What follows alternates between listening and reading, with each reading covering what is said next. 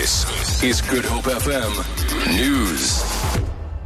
Good morning. Western Cape Police Commissioner Arno Lamoer has arrived at the Goodwood Regional Court ahead of his appearance on fraud and corruption charges. Lamoer was charged earlier inside the Goodwood Police Station. He's due to appear alongside five other suspects. The charges stem from an alleged corrupt relationship Lamoer had with a Cape Town businessman. The investigation began in September last year. A large media contingent has set up camp outside the court.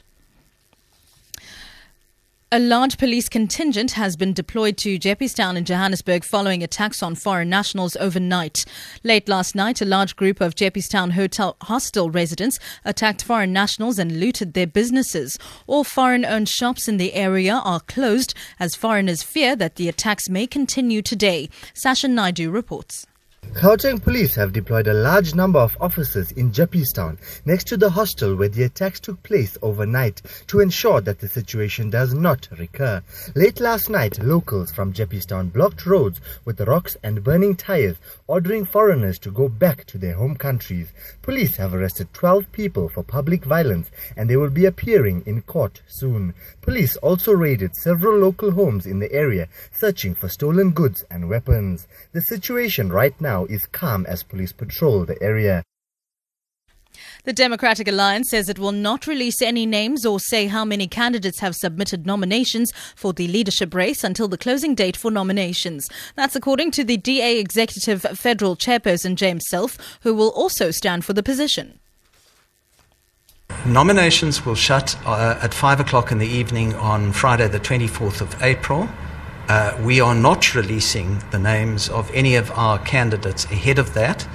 Uh, the reason for that is that it is possible that some candidates might put in a nomination and then when they hear that somebody else is putting in a nomination, they may wish to withdraw. And secondly, because the Democratic Alliance undertakes probity checks on our candidates and finally, Sony Pictures has condemned the whistleblower site WikiLeaks for publishing tens of thousands of sensitive documents obtained by hackers in a cyber attack last year. WikiLeaks has created an archive of emails, scripts, and other items stolen just before the release of a comedy film about the assassination of the North Korean leader Kim Jong un. The BBC's Alastair Leithead reports. Its founder, Julian Assange, said it was newsworthy and at the centre of a geopolitical conflict that it belongs in the public domain.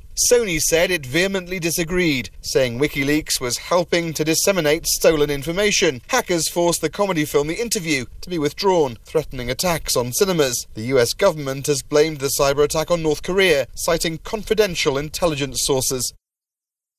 For Good Hope FM News, I'm Sibs Matiela.